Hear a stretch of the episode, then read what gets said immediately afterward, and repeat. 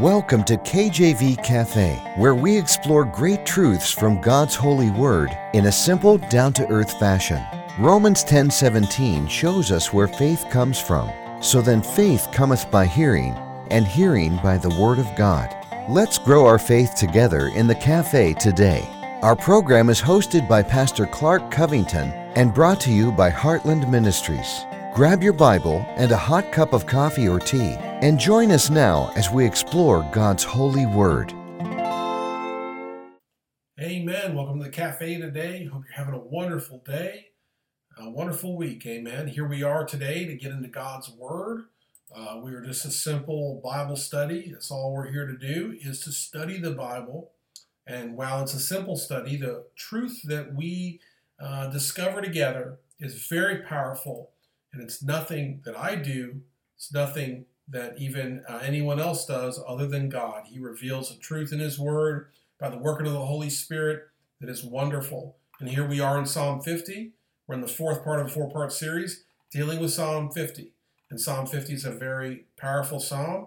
Uh, and it's we've been talking here about God's love for His people, uh, how God desires us to be obedient over just sacrificing, to truly realize that He is all-powerful and self-sufficient, doesn't need us, so we should follow His program, amen, because He is a good program for us, uh, and realize that He is our deliverer. We've talked about deliverance. Now, the idea that He will deliver us, and that when we seek Him in that time of trouble, He'll deliver us, and that He should get all the glory. And then as we went through that, we got to where we are now, which is dealing with God's judgment. And we spoke here, uh, I spoke yesterday uh, in, in the series here uh, about the wicked, about how um, people hate His statutes. They hate uh, His instruction. They take His words and they throw them out. They go one ear out the other. They don't want to focus on them. And while God was speaking to the children of Israel through this psalm, clearly He's speaking to the church here today. The modern church, uh, that, that, that's very difficult oftentimes for them to preach on sin and call sin, sin, and get into the blood and the blood atonement. The idea uh, that without the shedding of blood, there's no remission of sin. The idea that we are saved by a sinless Savior that had to take on our sin. That's the idea of that substitutionary death, that we are sinners, that man is depraved, and that there is no hope for man beyond Christ or without Christ, that the only way to the Father is through Jesus Christ. He is the sheepfold, He is the gate, and the other way will not work. And we see that people don't want to hear that here today. And I remember watching a T V preacher uh, preaching oh, good old King James and preaching about sin and preaching all uh, right doctrine, and I, I can't think of his name offhand, and he said that he wondered why his audience was so small and shrinking. And then he realized that he kept preaching about sin and the need for a Savior. And he said, oh, well, that, that doesn't tickle anyone's ears, does it? But it's what we need to hear, amen. Uh, it's you could call it tough love, but I call it everlasting love, amen. I call it sacrificial love.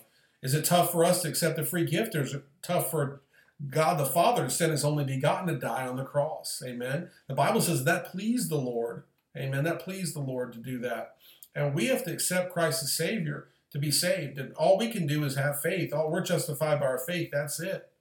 And we see here in uh, Psalm fifty, as it wraps up, verse eighteen, when thou sawest the thief, then thou contendest, contendest with him, and hast been partaker with adulterers. Goodness. Thou givest thy mouth to evil, and thy tongue frameth deceit. I mean, think about this. We have people here today that one day they'll say, oh, oh, we love God, or they'll sing a hymn or so forth, and then they're out there um, contending with thieves and partaking with adulterers. You know, think of adultery on a number of levels. Oftentimes, adultery is not um, what we think it to be, that you are, oh, running around on your girlfriend or boyfriend or husband or wife. You know, there's a spiritual adultery here, and God writes about it, uh, or, or God has it in His Word, written through the authors of the books by Holy Spirit inspiration, Uh, throughout the Bible, that there is a spiritual adultery taking place where people are turning to false gods and idols, the false god of materialism, uh, the false god of lust, of uh, the, the, the, the coveting that comes with, with living this life of materialism and lust and desiring the things of the world more than you desire God. And you know, the Bible teaches us that anything we put before God in our hearts and our minds is an idol. And so we are committing adultery when we do that.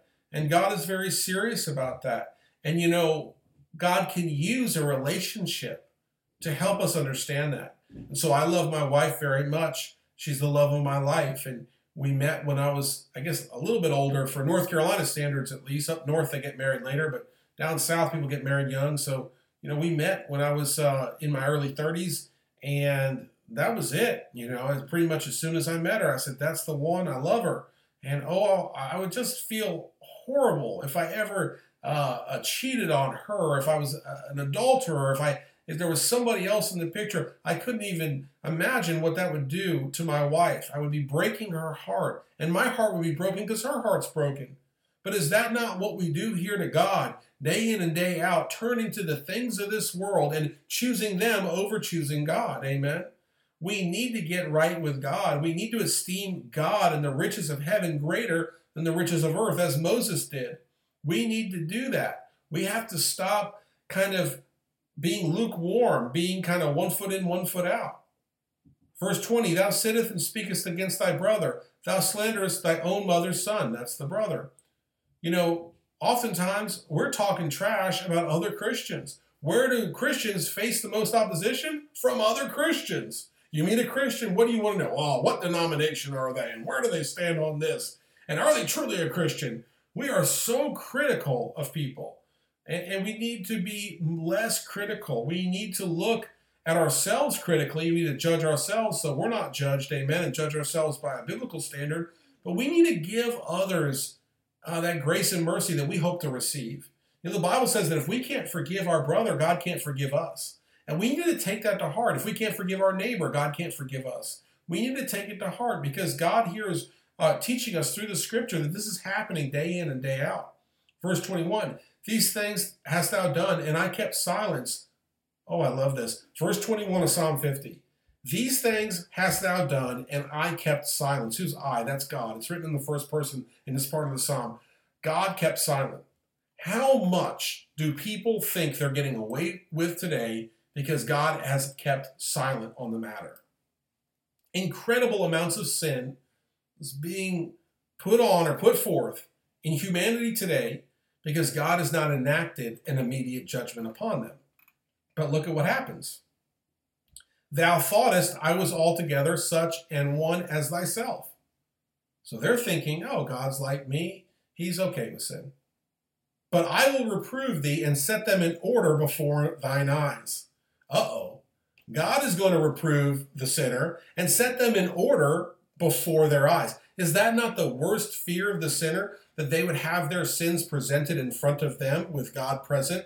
Could anything be any worse? They're hoping that God is like them, okay with sin. Then they realize God is not okay with sin. They were hoping that he wasn't keeping silent. He was just allowing it. And now they realize he's not allowing it and his judgment's coming. And now it's before their eyes. Verse twenty-two, now consider this, ye that forget God, lest I tear you in pieces and there be none to deliver. And so God is issuing a warning saying, look, he can and will destroy you if you don't get right with him. Now, God is not playing off of people's fear alone. I think he's using fear to sober people up. Amen. God's saying through his word, look, if you've gotten this far in the Psalms, you're in Psalm fifty, you're at the lower part of this chapter. Here it is. Here's an ice bucket over your head. Get right with me before it's eternally too late. Amen. That's, that's God's grace. Amen. That's God's mercy. He's telling you, he's telegraphing, he's giving you prophecy, if you want it to put it that way, about what will happen. So why don't we get right with him while we can, amen? The Bible says to seek him early while he may be found. See, it's too late when you die, amen, and that can be any minute, any day, especially the day and times we live in. Any day, any minute, God can take your life, right? And then it's too late. And then there's nothing to repair. There's no way to repent. It's too late. You say, Brother Clark, how do you know that? Well, look at the rich man in hell, amen? He wanted a drop of water, and there was that big gulf, and that gulf was fixed. He could not get past that gulf. It was fixed. Amen. God tells us through his word very clearly, hell is real. Heaven is real. The choice is yours. And the choice is to be made today. If you are not saved, you need to accept Christ as Savior today. And if you are saved, you need to get right with God. You need to repent before the Lord today and give him every single sin that you can think of and say, Lord, I don't ever want to do this again.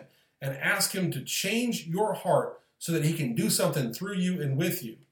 Verse twenty-three, whoso offereth praise glorifieth me, and to him that ordereth his conversation aright will I show the salvation of God. So here we see hope, right? We see hope. God's offering hope. Whoso offereth praise glorifieth me, and to him that ordereth his conversation. That word conversation, as I understand it, could also mean behavior. His behavior aright will I show the salvation of God.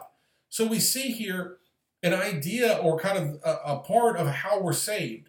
We, we realize that we need help, that we order our behavior in a way that, that shows uh, some form of repentance, right? Because we need help and we believe that we can't do it on our own. We realize our sin debt. We realize our nature, and that can be real difficult to do because we can have pride in our life. We can have a life full of moderation where we think we haven't done anything wrong and full of good deeds, and we think that we're good enough, that we don't need God. Amen. We can't think of any reason why we need a Savior, right? And God's saying, get real, realize who you are. Your righteousness is as filthy rags to me. Get right with me before it's eternally too late. And if you do that, you know, if you seek him, if you knock, he'll open, amen.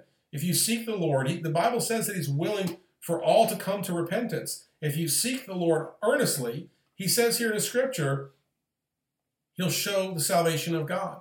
He'll give you the ability to be saved. I believe that. I believe anyone can be saved, and nobody is too good or too bad that they're, they don't need to be saved or they can't be saved.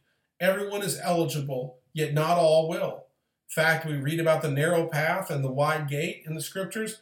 As I understand that or interpret that, most people will not. They won't be saved. They'll never take it seriously. They'll say, well, the crowd does this, the culture does this. Good enough for them, good enough for me. Look, that is awful logic, okay? That's terrible logic. You know, in the fifties, the crowd smoked cigarettes. The crowd, everybody did that.